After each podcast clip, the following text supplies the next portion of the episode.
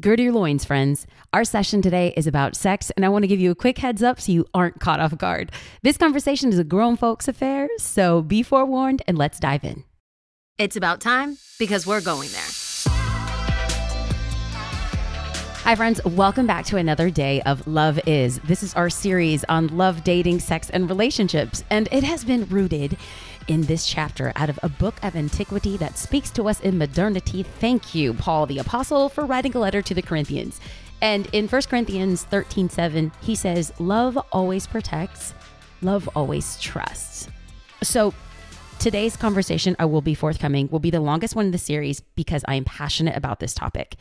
At the tender age of 12 years old, I had the big talk, the real talk. Yes, I had the sex talk with my parents. And Dad, I know you're listening to this. I have so much respect and love for you. I'm so grateful for parents who educated me on sex growing up because I feel like I have a healthy view and approach to sex that has removed the notion that sex is a secret or sex should be dirty. No. In fact, 85% of people have or will never have a conversation with a parent or a pastor about sex. So their education comes from television, social media, and friends. Yet the Health Journal documents that 50% of all high school students will have sexual contact and a relationship before they leave their senior year. Those statistics are jarring and incongruous. My parents knew these statistics, and while I appreciate their zeal and commitment to be the first ones to teach me about sex, I totally feel scarred by the fact that my dad took me and my twin sister Jasmine to a restaurant here locally in Southern California called Marie Callender's. Now, Marie Callender's is kind of like Southern food, and my favorite meal was homemade from scratch chicken pot pie with a side of cornbread. Mm, carbs upon carbs, honey. Okay. Now, I thought that I was just lucky enough to go on a date with my dad, but my dad had a whole other agenda. I vividly remember being excited to dig into my cornbread and devour my chicken pot pie. But then my dad started talking about what, how, and when of sex. I slowly put down my fork, thoroughly disgusted at the conversation, and have never, to this day, I have never been back to Marie Callender's. My hope is that even after this conversation, you will still enjoy chicken pot pies as well as have a greater understanding for God's amazing gift of sex. I'm hearing so many people talk about sex in the most interesting of ways, in hushed tones and secret conversations. I'm hearing people wrestle in defining what is acceptable behavior for sexual beings who are trying to live sanctified lives, aka Christians trying to live pure, married and single. I think we're prone to talk about sex and make this a topic for singles, but the truth is is that this is a conversation for everyone. Because the truth is that many of us will have sex, many of us will want to talk about sex. Rarely are people defining sex, but all of us want to enjoy sex. So I want to have language and understand some fundamental truths about God's best for our life. I'm passionate about taking back the narrative of sex, and it's something that is created by God that is awesome and good and divine. Now, I've mentioned this at the top of our series, but I think that we have allowed magazines and movies and media to determine not only love, but determine and define what sex is and when and where and how it's okay. But this is jacked because the only one who could define it is the one who created it. Let me give you an example. As somebody with an art background, as an artist, if I create something for others to enjoy, I would be furious if someone came up to my art piece and tried explaining it and its function.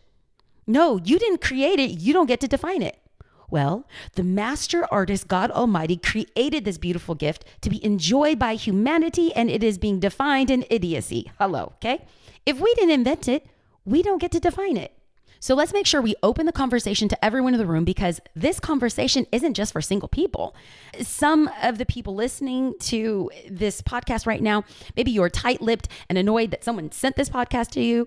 Maybe you sent this podcast to somebody and they're like, wait a minute, are you trying to tell me something? Yes. Maybe if you're married and you're listening to this, you're like, yeah, I'm, I'm just going to stop listening to this because this is the wrong podcast for me. No, no, no, no, no. My hope is to communicate a wide picture of how, as we all step into relationships with baggage and issues from previous relationships that affect all relationships now. It's true. The relationships, experiences, and people we have been intimate with us and have been implanted and seated in our minds from ages very young. Maybe the first time you saw a sexual image was at the age of 10. Maybe your first sexual encounter was at the age of 15. Or someone against your will took innocence from you at a very young age. Hey, we carry that with us. These experiences affect who we date, who we marry, and how we engage in sexual experiences and activities. Can we, for the next couple minutes, not let social media or pop stars or reality TV be our standards, but let's make the word of God our standard of our life on how we're supposed to view sex? The reason we're tackling this topic in length out of this series today is because the sex narrative has been hijacked by the world. Maybe you're asking this question If sex is good and sex feels good, then why would a good God not want me to have sex? Here's the answer because God is good, he wants to protect his design for bonding and intimacy within the covenant of marriage. If you're taking notes, this is what I want you to know. Number one, sex was God's idea. That's some good news right there, okay? So, there in the Garden of Eden, a naked Adam looks at a naked Eve, and in Genesis 1, in rhythmic poetry, he says, Bone of my bone, flesh of my flesh, I shall call you woman. This is how we know Eden was a state of perfection because scripture says that they were naked and unashamed. Lord, give me some of that, okay? Mm. But Genesis 1:28 says, God blessed them and said to them, "Be fruitful and multiply." Now, God is not talking about mathematics when he says to multiply. This is not a farming term. In the BIV version of this passage, that's the Bianca International version, it's translated Adam, it's your honeymoon. Go handle business, bro. Yes, yes, yes, yes. Okay, so uh, these were the first instructions God gave. Don't be sleeping on this. This is this is the first instructions to humanity. It was go procreate. The first instructions to humanity wasn't please go pray. Please go worship God. Please rest and take a Sabbath. No, God said, get some. And I want to pause for a second and acknowledge the possibility of pain and hurt in the room. And I'm going to even say people might experience church hurt because sometimes churches have the best of intentions and want to protect people, but in doing so, we heap shame and guilt like a yoke on people's necks. If you were a church kid of the 90s like I was, there's this huge wave of conservative rituals where there would be like contracts that they would encourage youth to sign that would be like save yourself for the one or maybe you read the book I Kissed Dating Goodbye. All I heard was don't have sex, don't have sex, don't have sex, don't have sex. And there was a sense of maybe shame or dirtiness or it was something that only the bad kids did. I remember being in high school and I went to this youth group at another church and I was there on a Tuesday night, and there was a girl who had been leading worship on stage. And I had seen her before. And on this one particular night, she was called up on the stage in front of the entire youth group. And she had to tell everyone that she was pregnant. And it was like this public version of shaming. I was so terrified. I mean, that made me terrified of sex because sex was associated with consequence and shame. But I want to demystify that because there is no shame around sex. In fact, Proverbs 5 18 through 19 says this May your fountain be blessed, and may you rejoice in the wife of your youth. A loving doe, a graceful deer, may her breast satisfy you always. May you ever be intoxicated with her love.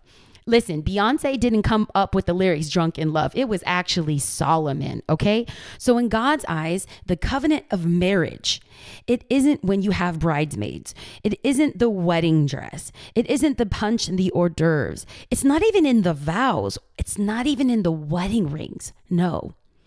From a biblical perspective, do you know that when God looks down and says, Oh, they're there? Oh, oh, that's what they're doing? Oh, that right there? Mm-hmm. Yeah. That act, that sacred act of being in a bed together, consummating their marriage. When a couple consummates their marriage, that is the act that seals the deal of the covenant. It's not saying I do. So if that is the act of marriage, what God considers to be a covenant between two people, the question I'm asking is every time that you have sex and that's God's version of I do is are we saying I do when we really don't with all the people that we are sleeping with. See, sex is a sign of fidelity and commitment in marriage. And yet we pass it out like it's a pastime. I have seen great potential relationships go horribly wrong because they've entered into sexual relationships without the idea of it being a covenant, a promise, a commitment for life. They stop getting to know the person and simply focus on what the person could do for them. So, what I want to do right now is I want to take a biblical view of sex and a non biblical view of sex. I want to quickly go over this because this is going to provide a framework. Bear with me. Okay, so in a biblical view, sex was God's idea. In a non biblical view, sex is an impulse or an urge, like animalistic. Okay. In a biblical view, sex is designed for the confines of covenant, aka marriage. In a non biblical view, sex is whomever, whenever, because you want to. In a biblical view, sex joins two people in an emotional, physical, and spiritual union. In a non biblical view, sex is for pleasure or to satiate an urge. In a biblical view, sex is to be enjoyed after covenant, after marriage. In a non biblical view, sex after marriage is whack and boring. The reason I'm speaking about this topic is that there is power in sexual union. And the enemy knows the powerful grasp sex has over our hearts, our minds, and our souls that it could be so full on that the enemy will use it to distract and even destroy you from what God is calling you to. The lie is that when you get married, this will all disappear. Nah, brah. Uh uh-uh. uh. There are more problems that will surface if root issues aren't uprooted. Your sexual passions, distortions, addictions, they're still there when you get married. When you're single, the enemy is shouting, have sex, have sex, have sex. But when you're married, the enemy is shouting, don't have sex, don't have sex, don't have sex. Now, if you are married and not having sex on the regular, please hear me. I understand that there might be issues surrounding it and very valid reasons. But if you are in a somewhat healthy relationship and you're not having sex on the regular, you are giving room for the enemy to come in and divide your marriage. Again, now if there's illness or military deployment or some sort of legitimate issue, that's not what I'm talking about here. There's no shame in this. I'm talking about withholding or not initiating sexual intimacy with your spouse which leads to point two sex links you and unites you to a person. When two people come together in the sacred act of sex, they are joined together. Literally, anatomically, bodies come together. That's why Paul says in 1 Corinthians 6 16, the two will become one flesh. So, sex is a tri dimensional experience it's spirit, soul, and body. The problem is that we haven't publicly stated what sex is or why the Bible says that sex before marriage isn't the behavior that will bless us. To make sure that there are no questions about what we are qualifying as sex, I'm not going to use the biblical definition. I'm actually going to use the medical definition of what sex is. Medical definition. Are you ready? Sex between two people is hand to genitalia, mouth to genitalia genitalia to genitalia. And if you don't know what genitalia is, ask your mama or your daddy, but don't Google it. Okay. Anytime that you have sex with a person, you bond with them. There is an emotional and spiritual connection that occur during sex that is holy and divine within marriage. But it is dangerous and devastating outside of the marriage covenant. Think about it this way. It's an illustration I've shared before. You might have even heard before, but I love a good fire. I mean, a beautiful fire. I love to sit there, roast marshmallows, talk with my husband, have great conversation, but it's within the confines of a hearse. Fire in a hearse is beautiful and warm. It could cook food and conversations are had.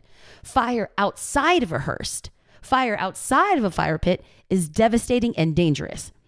In Mark 10, 7 and 8, Jesus says that two will be joined together and the two will be made one flesh. And then Jesus says in verse 8, so they are no longer two, but one flesh. When we think about the word joined, don't think of it as a casual word like I joined a gym or I joined a rewards program. When you look at the word in Hebrew, it has so much more meaning. The Hebrew word is Enoch, which means to be joined in the most intimate way.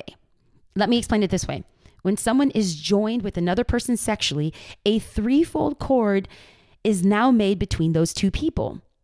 You're supposed to be joined emotionally through intimacy, which we'll talk about tomorrow, joined physically through the act of sex, and joined spiritually through covenant. Society will say, ah, oh, lose your virginity because everyone loses their virginity in high school what Hollywood will portray as a casual one night stand, or what your friends say is just a booty call and it was just fun. No, you are actually being joined together emotionally, physically, and spiritually.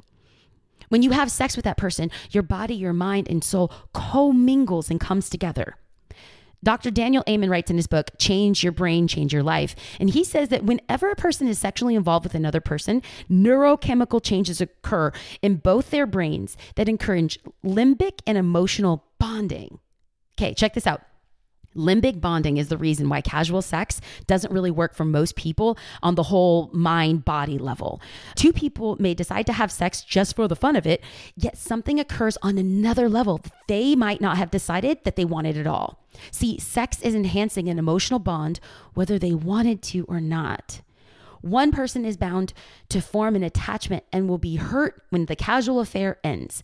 One reason why it's usually a woman who gets hurt is because the female limbic system is larger than the male's limbic system. Listen, this is not about gender biases or, or anything. It's literally it's science. Pick it up with Dr. Amen. Okay. So if Paul is correct in stating that two become one and you, a tripartite being made of body, soul, and spirit, you unite with that person. In the union of marriage, this is powerful and bonding and blessed and holy. In the act of passion with someone outside of marriage, it is costly, against the will of God for your life, and dangerous. In youth group, well intentioned youth leaders would try to strike fear in our minds and hearts by saying, if you have sex, you can get pregnant. If you have sex, you can get a sexually transmitted disease. Listen, I heard Pastor Mike Todd say this one time and it stuck with me. He said, I'm less concerned about sexually transmitted diseases and more concerned with sexually transmitted demons. I laughed so hard because ain't that the truth? See, here's the truth there is something called a soul tie. And soul tie happens, we'll get to that in a second. Soul tie happens, and it could really wreak havoc on your life. So let's talk about a soul tie. Though this concept isn't expressly stated or this word is used in the Bible, when we become one, we commingle all of who we are with another person. So, a definition of a soul tie is an ungodly, unholy attachment you made, whether willingly or unwillingly, with another person. There is a union of a relationship that has a negative, damaging influence over your mental, emotional, spiritual health, sometimes affecting your physical health. That is a dangerous soul tie. Okay. If you've experienced intimate acts with someone you are no longer with, it may result in an unhealthy soul tie. See, you've created a lifelong bond through a sexual encounter, but you only had a short term relationship. A soul tie, a bond, remains long after the relationship is over, leaving both sexual partners longing for wholeness. Dr. Patricia Love, author of The Truth About Love, writes that a feeling of intimacy is created by a chemical cocktail that is produced in the brain during sex and stays with each person for up to 24 hours after intercourse. And perhaps this is part of the physiological bonding that happens. So, long after sexual escapades, you might find yourself mysteriously longing for someone that you might not even like or even wanted to be with. Why? Because of that brain cocktail. So, in a podcast listening group of this size, I could safely and painfully assume that some people feel so connected to people that they've united with, and yet you are no longer with or together with. Like your soul has been tied and united to so many people, you might even feel like choked out, like you can't move because of the heaviness of maybe guilt that you felt or connections that you felt.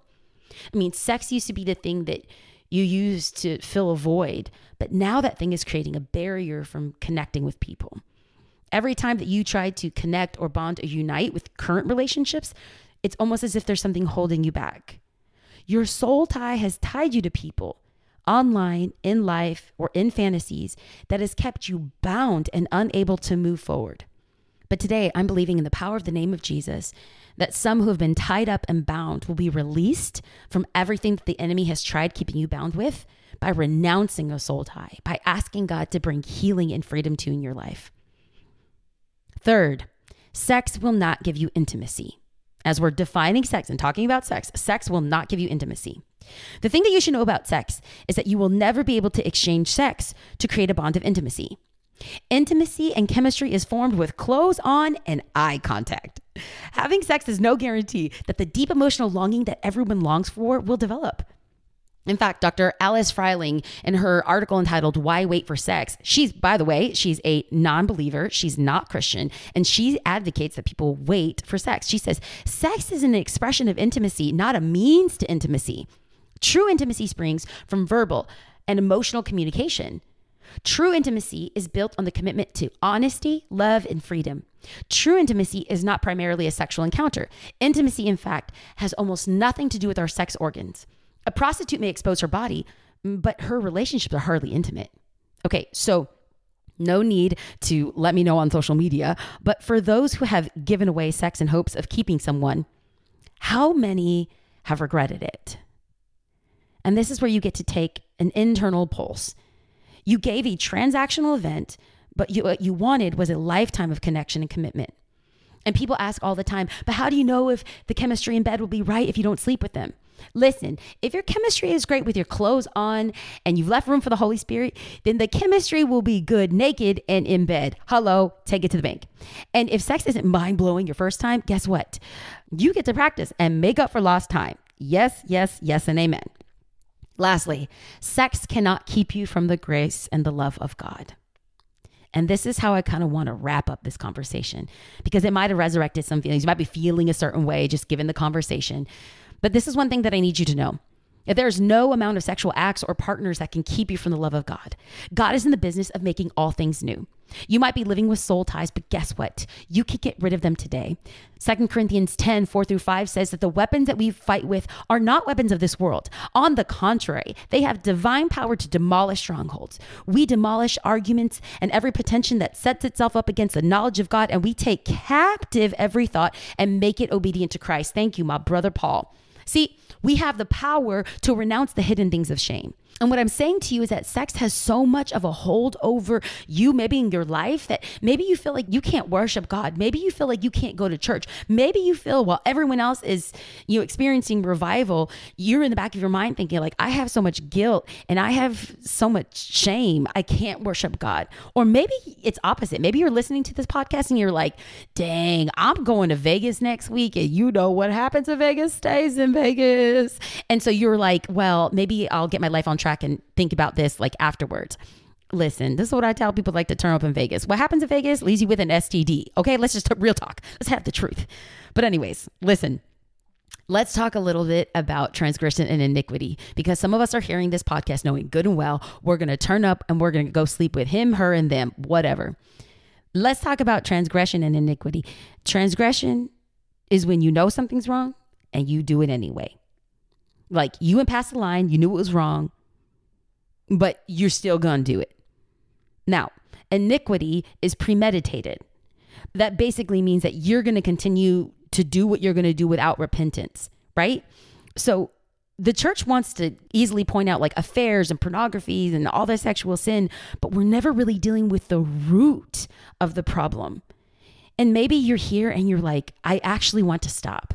I know what I did was wrong. I knew doing it was wrong and I did it anyways. Or maybe you've been involved with iniquity, like you actually planned, like you planned to sin. And you're at the point now where you're like, wait a minute, I don't want this for my life. I love what Isaiah 53 5 says. It says, But he was wounded for our transgressions, and he was bruised for our iniquities. The punishment for our peace was upon him, and by his stripes, that's the stripes of Jesus, were healed. See, transgression is like a wound on the outside. And he said, for every transgression that you've made, Jesus is taking it for us through the beatings. It says that he was bruised. Well, how do you get a bruise? You know that a bruise comes up from the inside? Ah, from the inside out. God took our sin, our shame, our iniquity, our transgression, and he said, I did this for you. And by my wounds, you are healed. You do not have to be controlled by those sexual appetites. You don't have to be afraid of intimacy from abuse of your past. You don't have to be addicted to pornography. This does not have to break you because Jesus said in the act of communion, This is my body broken for you. When he was getting beat, and he could have gotten out of that beating, he was the Son of Almighty God. He said no. As he took the beating, he thought of you, he thought of me. And so today we get to surrender our sexual urges and desires, our sins and our iniquities, our losses and our hopes. We have to surrender our sexuality to God so that we won't ever be slaves to our flesh. Now, if you don't want to break this sin cycle for yourself, at least break it for your children. Because the Bible says in Deuteronomy that sins and iniquities will follow us three and four generations. So many of us are dealing with issues and sins that our parents never dealt with, that no one ever talks about. But today, I want you to not only do it for yourself, make a decision to walk away from sexual sin and iniquity and transgressions because you're thinking about the next generation.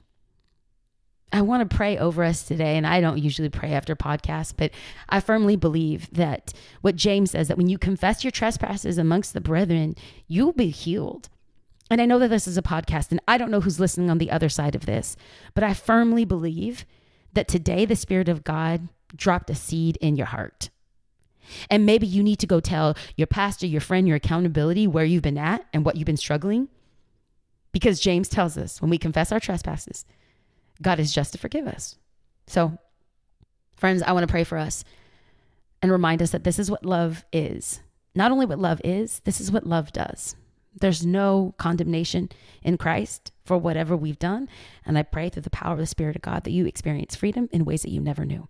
So, Spirit of Living God, we thank you for this podcast. We thank you that you are a good and gracious God who could forgive us of all of our sin and iniquity. And Lord, we thank you for the precious act of sex that brings people together. I pray for marriages, Lord God. I pray that you renew marriages, that you restore marriages, that marriages become passionate, and I'm going to say even lusty. God, that husbands and wives begin to lust after each other, and that wounds and maybe trauma from abuse can be healed through the act of love through spouses. For those that are single and wrestling with temptation and sexual temptation, sexual addiction, I pray, Lord God, through your spirit, that you give those people that are in need your power to say no to the temptation that the enemy is throwing their way. We thank you. We love you. We praise you. And we honor you today with our bodies, our minds, our hearts, and our wills. In Jesus' mighty name, amen. Friends, it has been my honor to have a hard conversation. I hope that it blesses you. I hope that you have practical handles, and I hope that you know the power and the beauty of sex that God has created. If this podcast has been a blessing and has met you where you're at, would you mind sharing it with your friends and loved ones? You can go ahead and tag at Bianca Olthoff or leave a positive review and subscribe to the podcast. I love you and can't wait to talk about intimacy tomorrow. And because you're loved, the team here at We're Going There podcast and In the Name of Love Ministries have decided to give away six video teachings and a free PDF so that you can take this curriculum and do it with your friends, your loved ones, or completely alone. This is great for small groups, for community groups, or just for you and your friends to have a conversation about what love is, what love isn't, and relationships. You can go to biancaolthoff.com backslash love, input your information, and it'll be delivered directly to you.